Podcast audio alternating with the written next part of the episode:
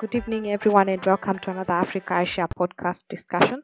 So, it's been a while since we had a discussion, and even been longer since we had a guest. So, it's nice to be back. And tonight I'm joined by Debo. He is a legal practitioner in Nigeria. He will introduce himself a bit more. So, we'll be discussing about the Nigeria legal system and various issues around it. Uh, Debo, welcome, and you can introduce yourself. We get started.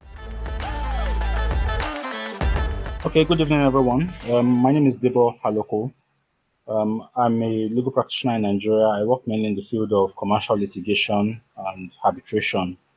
Um, I'm glad to be here. Thank you, Mukame, for inviting me. Okay, okay. Uh, thanks so much, Debo, for joining us. So, the first point that uh, would be of interest to someone listening about a legal discussion is the legal system uh, what's the legal system like in Nigeria? And in this, for someone who is not a lawyer, will be look. Uh, Debo will explain a bit more of how a legal system really looks like and what the Nigeria legal system looks like. Debo. Okay, um, the Nigerian legal system is based on the English common law system, um, obviously because of our colonial heritage, you know. So, a, a, a lot of our legal principles are quite similar to what obtains in England. But it's also important to bear in mind that Nigeria is a constitutional democracy, at least on paper. so um, what that means is that the constitution is the supreme law of the land. Um, every other law, right, is subordinate to the constitution, and any law that is inconsistent with the constitution uh, is likely to be declared null and void you know, to that extent. Um, so, in view of this, in the hierarchy of laws in Nigeria, the constitution comes first, and then you have statutes passed by the National Assembly and the state houses of assembly, and then you have common law principles, which are typically you know, based on English common law principles, the principles of equity, and then you also have customary law.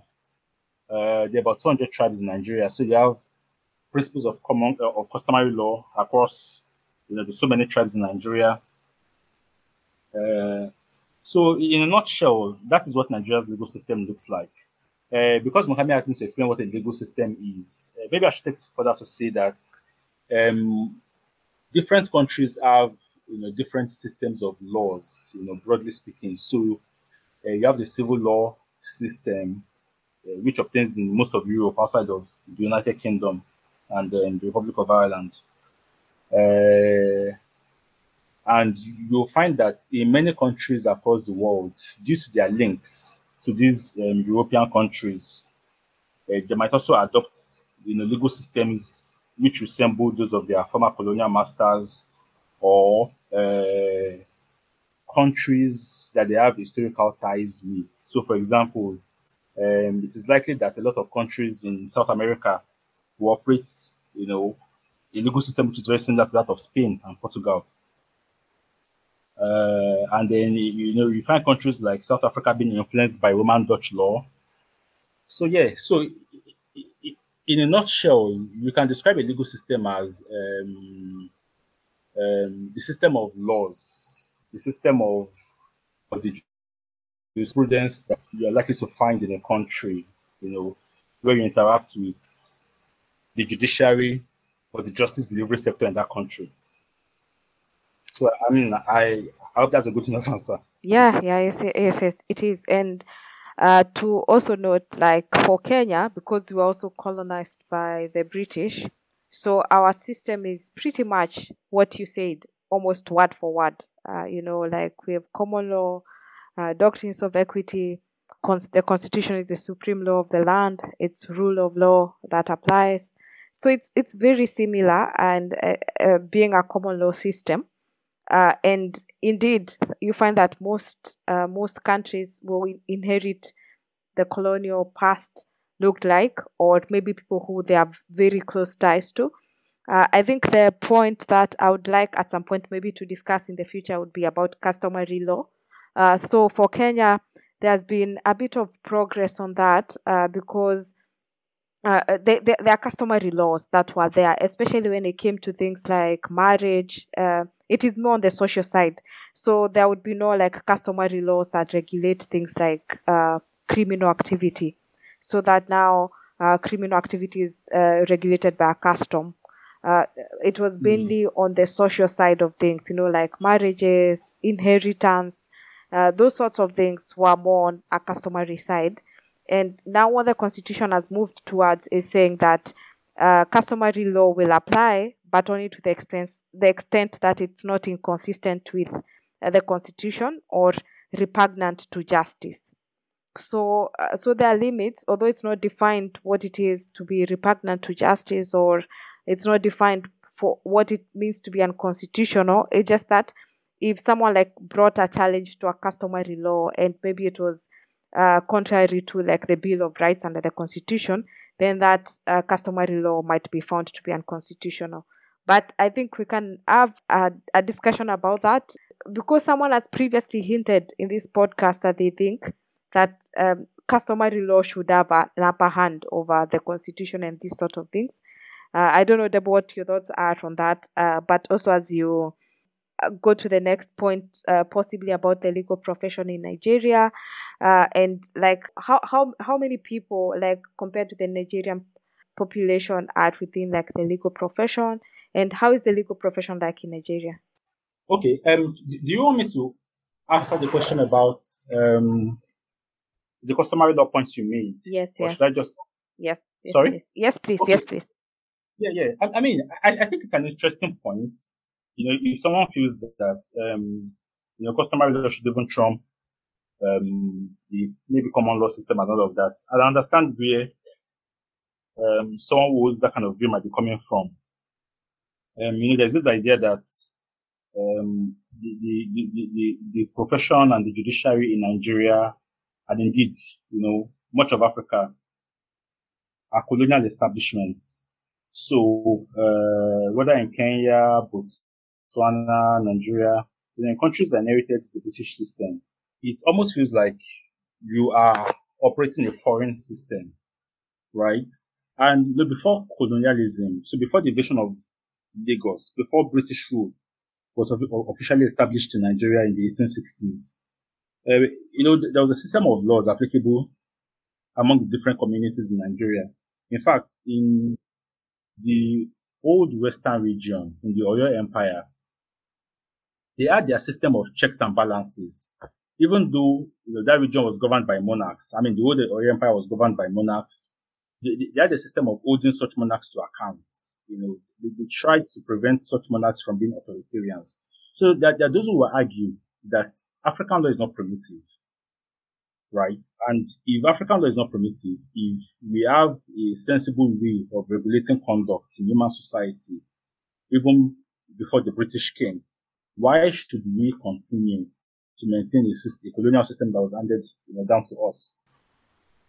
But again, you have to also recognize that the society of today is a very different one from that of the 18th or 19th century.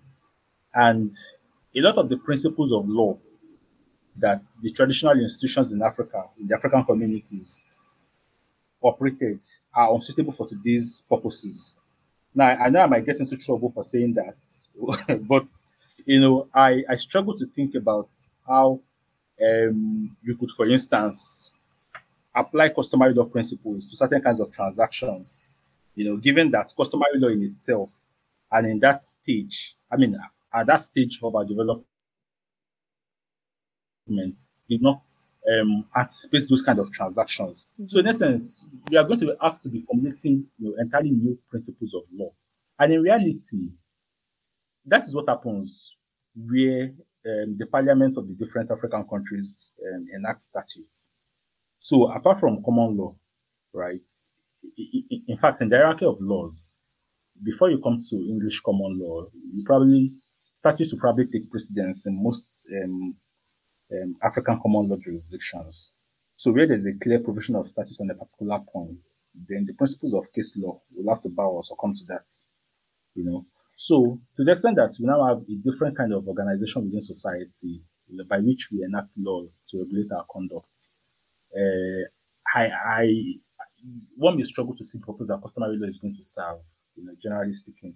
again, given the fact that I don't know how it is in Kenya, but in Nigeria, uh, there's the idea of personal law, right? The law applicable to you as a person, right?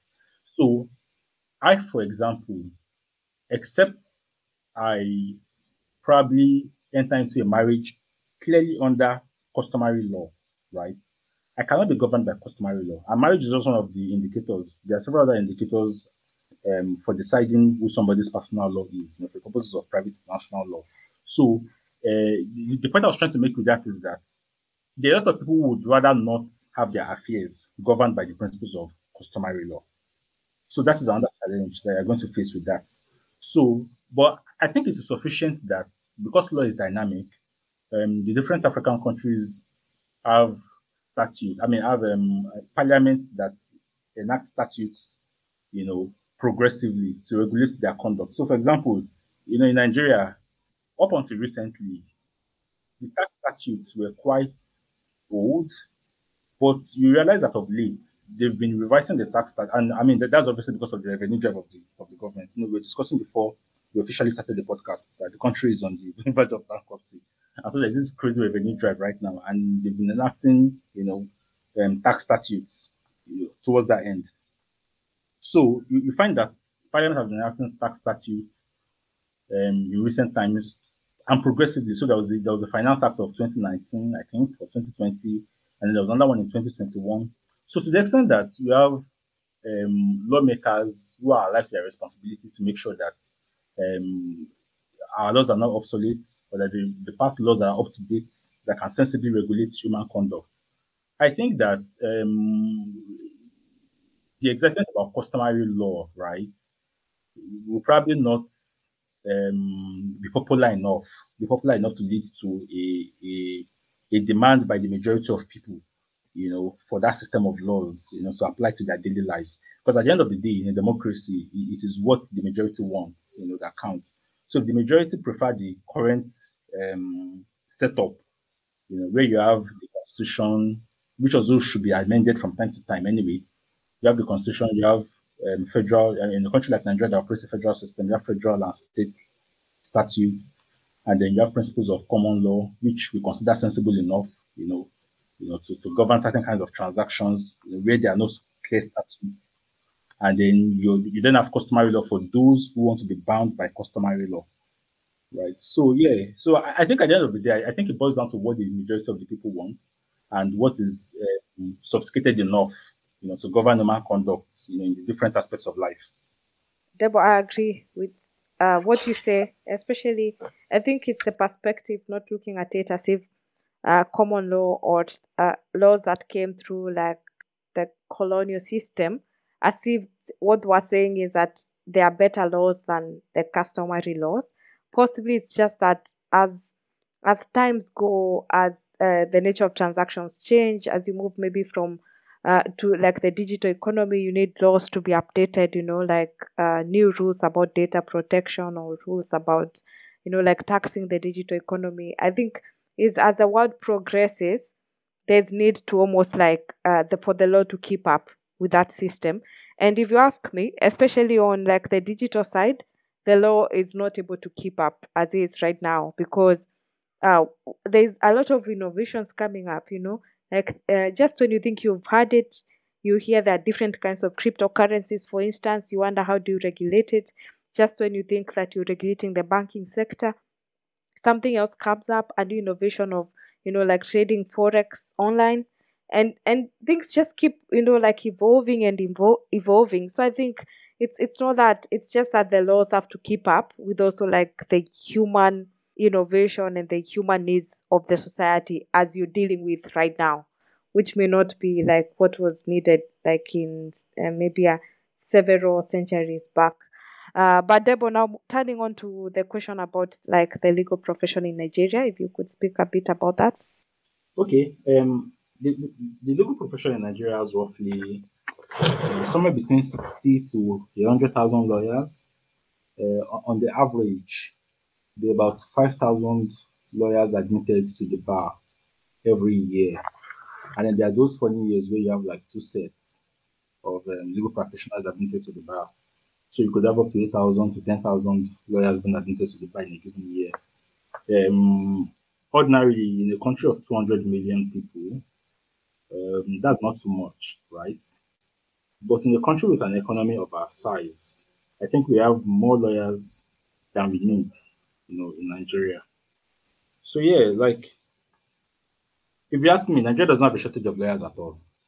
So if Nigeria was ever become a prosperous country, the legal profession will probably not be on the set of um, critical list of critical skills, you know, as usually find in you know, those developed countries. So yeah, we, we have quite a number of lawyers in Nigeria, and then we, also have a system. We, we also maintain the silk system in Nigeria. You know, the we have the outer bar and the inner bar. Um, again, that is a colonial heritage. So we, we when the institution, and I'm not quite sure when the first set of you know Queen's Counsel in Nigeria were admitted to the inner bar, but I know that before independence, we had Queen's Counsel like F.R. Williams, uh, H.O. Davies, you know, practicing as you know Queen's Counsel at the Nigerian bar, you know, even before independence.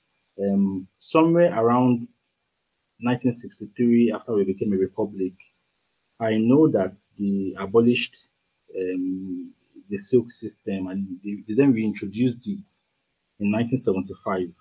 And because by now we had long gained our independence, at least we had been independent for about, or we had been a republic for about 12 years or so, it wasn't called um, Queen's Counsel anymore.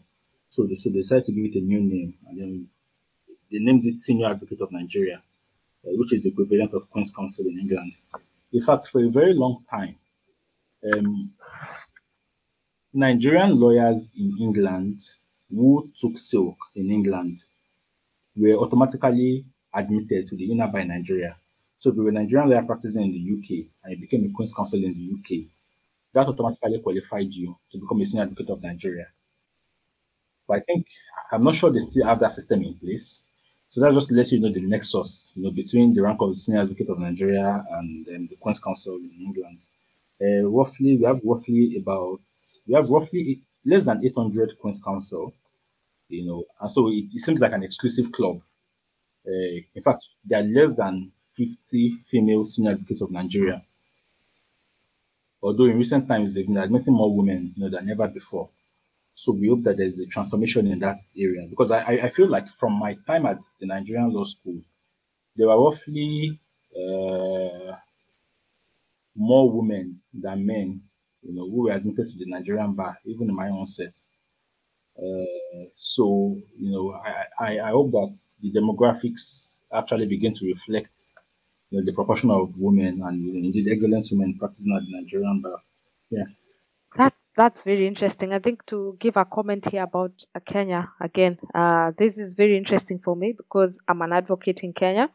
So when I was admitted to the bar, so in Kenya you have to uh, you go through law school, um, uh, then you have to go to the school of law, then you have to do go through um, advocates training, then you're admitted to the bar of advocates. And when I was admitted to the bar, which was around 2015, 2014, 15, thereabout, uh, I was admitted as number, I think, 10,000 and something, meaning that there were a total of like less than 11,000 uh, advocates. And th- that that number i remember people making fun saying those included the deceased advocates anyone who had ever been admitted as an advocate and uh, their name remained on the bar uh, we were less than 11000 of course of course this is like 8 years ago so i'm sure like the numbers have increased but uh, i think uh, the interesting thing that you said was that for the population the number maybe is the number is enough but for the size of the economy, I think that's why now you consider it. And I think if the economy is not supporting, then then I think that's an issue. I would say in Kenya that lawyers are still, I think, held in some good esteem. Uh, for the economy, um, on the economic side, there'll be a lawyer like involved in almost every transaction. And I think because the economy is very vibrant, like it will be growing, there, there are new innovations happening, then I think there's always a bit of uh, quite some legal work happening. Uh, it may not be the most high end type of legal work, but there's a bit of uh, activity in that in that area, especially on the commercial side. And of course, like on the other side of like uh, the society, whether it's like uh, family issues to like uh, criminal issues, uh, all that. Uh, so, so it's quite interesting a comparison. Uh, and I think speaking about like the social side of the law, uh, Debo, if you could comment about the Nigerian people's perspective of the legal system as a way to get justice. How trusting are the people of that system? Uh, and this now speaks of like the lawyers, uh, like how are the lawyers regarded, the judiciary, the entire system, legal system, which I think also brings in like maybe the police when it comes to like the criminal matters where they have to be like uh, to be involved in the investigations. How how comfortable or trusting are people that they can get justice through the legal system? Hmm, very good question. Um, in my own subjective assessments, um, I must put out there that I'm only expressing an opinion. I'll, I'll, I'll rate it at six over ten on a scale of ten, maybe six. You know, just above, you know, the average score five over ten. And um, you know, I I feel like I'm even being generous in putting it at that because in recent times people have lost confidence. A lot of people have lost confidence in the, in, in the establishment of the judiciary. Uh, most people don't trust the police. In fact, the police is regarded as a, as a criminal gang. And, uh, you know, the, the EndSARS protest in 2020, if you remember the EndSARS protest in 2020, which went global, you know, that, that was an outcry by the Nigerian people against injustice. That was an outcry by, you know, the Nigerian people, both the poor and you know, the middle class, Eh, in fact, we, we, we, saw a lot of middle class folks and the sprinkling of upper class folks eating the streets to complain about police madness in Nigeria. And so, you know, when, when talk about criminal justice delivery, right, where the police plays a very critical role, you know, they are, they are assigned the tasks of, you know, maintaining law and order, investigating, where you find that an establishment that is tasked with, you know, such a critical role is uh, irredeemably rotten.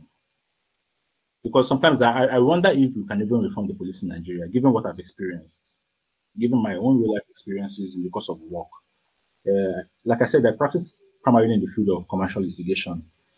But once in a while, you know, you, are, you, you find that some of your clients will come to you because they've been investigated by the police or because um, members of staff have been arrested by the police and you're asked, you know, to go represent them at the police station or at the Economic and Financial Crimes Commission.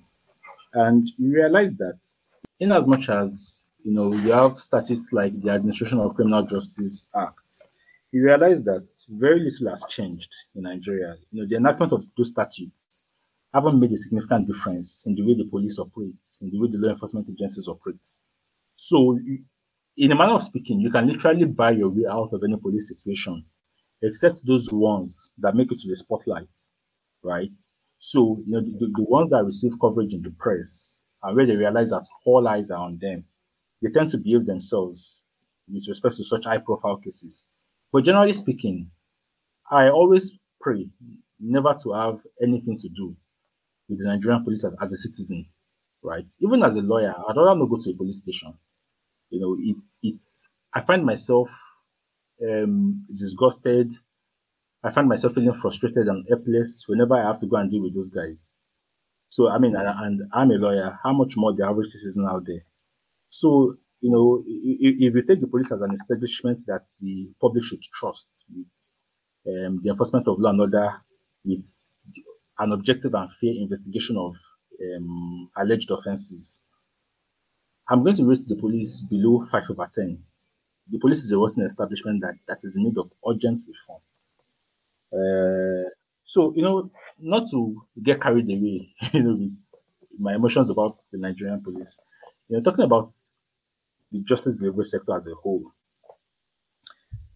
In recent times, people have lost confidence due to a number of factors. So, first of all, you find that um, a number of the institutions that you have to interact with in this sector, you know, court registry staff, you know, the police, Uh, even the judges themselves, you find that standards are falling significantly, right? So these days, there's a lot of emphasis on technical justice. I not not emphasis on technical justice, but when you read the law reports, the sense you get from reading, you know, NWLR, which is the principal law report in Nigeria, is that people we're still at that phase in our legal history where people can escape liability if they're able to bring up a technical objection, right? And ultimately, the merits of the case may not get determined because you spent about 10 to 15 years um, prosecuting a preliminary objection on a technical point from the High Court all the way to the Supreme Court and then back. So people get frustrated by technical justice. Uh, people get frustrated by the delay in, in, in the um, civil procedure process. You know, interlocutory appeals and all whatnot. On the average, it takes about maybe three to five years for a case to get determined at the High Courts, and that's even interlocutory appeals are not thrown in the way, right? Uh, and then in recent times, we are beginning to see this feeling of um, weakness in the judiciary, right? So, unlike before, when we had courageous judges in Nigeria, when the average Nigerian judge was courageous, you know, in the good old days, some judges would prefer certain cases not to be assigned to their courts because they simply can't handle the pressure that comes with certain kinds of cases, right? Uh, and then we also find that judges are not as sober as they used to be, right? So you, you find a situation where, you know, there, was a very interesting case recently where a Nigerian lawyer got sentenced to prison for contempt of court. And what had happened in that case was that um, there was a, st- I think there was a state governor involved in the case. But I mean, I, I'm not quite sure of the of the characters involved right now, but I know that um, there was an important political figure in, involved in the case. And for some reason, this lawyer had asked, he had applied for the judge to recuse himself or herself, I think it was a female judge, from the case. And she refused to do so. Now, on during one of the proceedings, there was a journalist in court who was videotaping proceedings. And this judge asked the journalist to leave the courtroom. Uh, subsequently, she then invited two armed policemen into the courtroom. Now, there's nothing wrong with having armed policemen in the court, right? But I think those policemen were armed with assault rifles. So in Nigeria, we have policemen that we call mobile policemen, who are usually like party ready, uh, at riot kind of police. They usually go about with AK-47s, right? So she invited, you know, those policemen into the courtroom. Now this guy stands up and says that he was not comfortable with the presence of such heavily armed police officers in court and applied for the judge to remove those police officers from the court. And then the next thing that happened was that the judge wrote a ruling, right? In fact, according to the guy, he, he said he thought the judge was writing a ruling on his application for those heavily armed police officers to be removed from the courtroom. but unknown to him, what she was actually writing was a committal order, you know, to prison for contempt. now, apparently, what, what had happened, you know, when you assess the situation, the psychological factor cannot be dispensed with. So the guy previously asked the judge to recuse herself from this case. She refused to do so. Uh, then she had taken an issue with the journalist videotaping the proceedings. Uh, and then he then makes his application for her to remove armed policemen that she herself had invited into the courtroom in the first place, you know, from the courtroom. And so she got aggravated and sent, and sent him to prison, you know, without even giving him an opportunity, you know, to make any presentation. So in essence, his right to fair hearing was denied.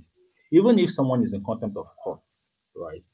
I mean, there, there's contempt in the face of the court, there's contempt ex facie curiae. Uh, there's a procedure for dealing with contempt, right? And so that procedure was clearly not followed. So, you know, I remember how, you know, even in the English text, you know, they used to say as sober as a judge, right? So, you know, a, a judge is supposed to be sober, right? You're supposed to be Mhm. calm. Otherwise, you're going to make significant mistakes. If you allow your emotions or your um, prejudices to get in the way while you are observing. And, and I've seen I've seen good judges, you know, lose their position because of some of these issues. Because you know there, are certain lawyers who will fight, you know, to the very end to make sure that they they get some form of um, some form of respite when they get wronged by those kind of judges. So I've said all of this to say that we are at a point where critical institutions involved in justice delivery require reform. And I, I think the most primary reform that needs to happen is, first of all, the appointment process of people who are involved in justice delivery, uh, be it judges, magistrates, uh, police officers. The, the, the, the recruitment process in the police needs to be overhauled. We need systems that entrench transparency and accountability because I I struggle to see why a judge would take issues with a journalist's you know video recording proceedings. Proceedings in courts, with the exception of secret proceedings where there's a basis to conduct proceedings in chambers, court proceedings are going to be public, right? So I don't see any reason why a judge is going to have an issue or should have an issue with you know being recorded. And so you you, you, you then realize that except there is you know the kind the, the right kind of orientation, you know, for those who occupy some of these very delicate positions, especially judicial office, except the assistants that entrench accountability and transparency, right? We are going to keep complaining about this the very same issues, you know, year in, year out. And so for you know, coupled with all these factors, I mean, when, you take this factor, the, the, the fact that um, even judges are struggling with accountability and transparency, right? I mean, I, I go to some courtrooms and they tell you to switch off your phone, not because your phone might ring and disrupt proceedings, right? In, in that event, they tell people to silence their mobile phones, but they tell you to switch it off altogether, and then they, they then send their police orderlies to go around and make sure that your phones are actually switched off, rather than silenced to make sure you don't disrupt proceedings. In fact, there's a particular judge at the National Industrial Courts, right, who, who will tell lawyers when they come in to switch off all electronic devices. So you can't use your laptop while in court, you can't use your iPad or your tablet while in court. And I, I strongly believe that this judge is not particularly concerned that those devices might make noise you know, while the court is sitting. I feel like it's more of a situation where, where you're trying to avoid being recorded and maybe in future challenging the court's record with your own records. You know, so we have a we have a situation where even judicial officers are struggling with accountability and transparency, uh, coupled with the fact that uh, there, there, there are also delays. We have um, we don't have enough judges. Uh, on the average, you have one judge dealing with up to 20, 30 cases in a day. So they're inundated with all these cases, delays at the Court of Appeal. I have appeals at the Court of Appeal in the Lagos Division where we are still struggling to get a hearing date for pending applications after like two, three years of filing the appeals. So, you know, we have all these issues. And as a result, the, the average man out there who understands all these issues knows that um, the Nigerian court system is not the best way to get justice, right? And the danger with that, as you know, you know, being a lawyer too, is that when people feel that if I come to Kenya and I get assaulted by the police, I can't go to the courts. Uh, if I come to business in Kenya and um, there's something uh, uh, something goes wrong with the investments and I can't get justice in the Kenyan courts within six to nine months, right? If you're not careful, people begin to think of other ideas, right? Taking the law into their own hands, which is very dangerous for any society. I mean, the, the whole essence of law is to regulate human conduct and to make sure that there's a procedure by which people hear their grievances. And so if people don't have confidence in this procedure by which grievances are supposed to be addressed, you then begin to devise alternative means, right? Because you've lost confidence in the police, you've lost confidence in, the judiciary, and then you, you begin to think of other means which are not quite palatable and which can lead to a breakdown in law and order. So I feel like you know, these issues need to be addressed, you know, not just in Nigeria, because I've read very funny stories about other African countries as well. That we we need to understand that, you know, law is not just formality. You know, as some people like to think. There's a reason why these rules and principles of law exist you know, to regulate human conduct and to make sure that society does not break down. So yeah, in a nutshell, that's the state of the legal profession in Nigeria. Okay, that's that's a very good summary of it. Very interesting what you say, and there are some very uh, similar things that happen in Nigeria as to Kenya. You know, especially like the police force. You know, it even got me thinking that. Um, you see, unlike the legal profession, where you're taught uh, like the professional ethics, uh, and where you're taught, you know, like there's a way a lawyer should conduct themselves, there's a way an advocate of the High Court should conduct themselves. You know, you're held in high standards. I think uh, all the all everyone within like the legal justice system, including the police officers, including like everyone who might be involved in that process, it, they must be, you know, like trained to understand what uh, what you're saying that uh, it's to regulate human conduct. One, it's not to terrorize them or you know to stamp your authority on them because uh, being uh, someone who enforces the law you come with authority. Uh, meaning that you know like as a judge you can you know like send you to prison. A police officer comes with authority. They can lock you up. So i think it's also to know that abuse of power is also something that you know it should be regulated which even the law even lawyers there's there's abuse of power by lawyers you know like from taking clients money to you know misadvising them and there's no recourse for them uh, for for for anyone who suffers that. But it's quite interesting but i think it's it's just uh, the justice system very similar uh, between what happens in nigeria and kenya. Even i personally uh, dread any thought of going to a police station even for the simplest of things even in fact when a police officer stops me in traffic uh, and they're just maybe looking at uh, like in Kenya, you must display your insurance, your insurance for your car clearly on the on the windscreen. Even when they stop to look at that, you panic because you're like, I, I may just, you know, at this point end up at the police station for some reason because one of my tires seems a bit old. But it's it's that kind of uh, terror you feel when you see a police officer.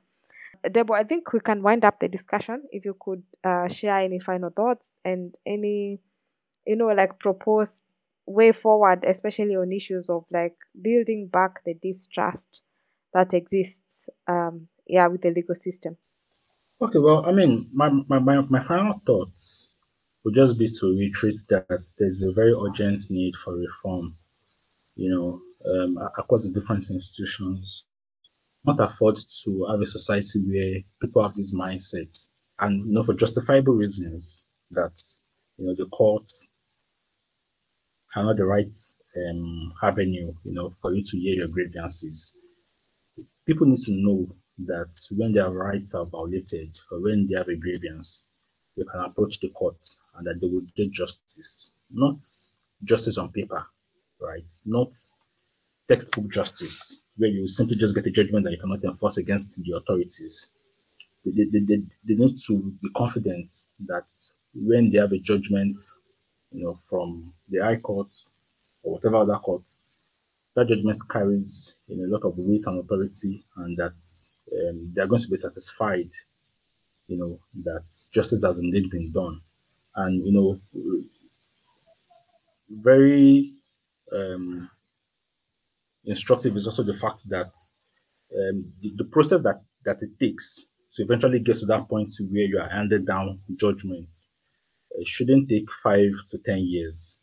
You know, people also need to know that I don't have to spend five to ten years to have my day in court, or for the judge to tell me that okay, yes, I was right, I've been, I've been vindicated. That process shouldn't take ten years, right?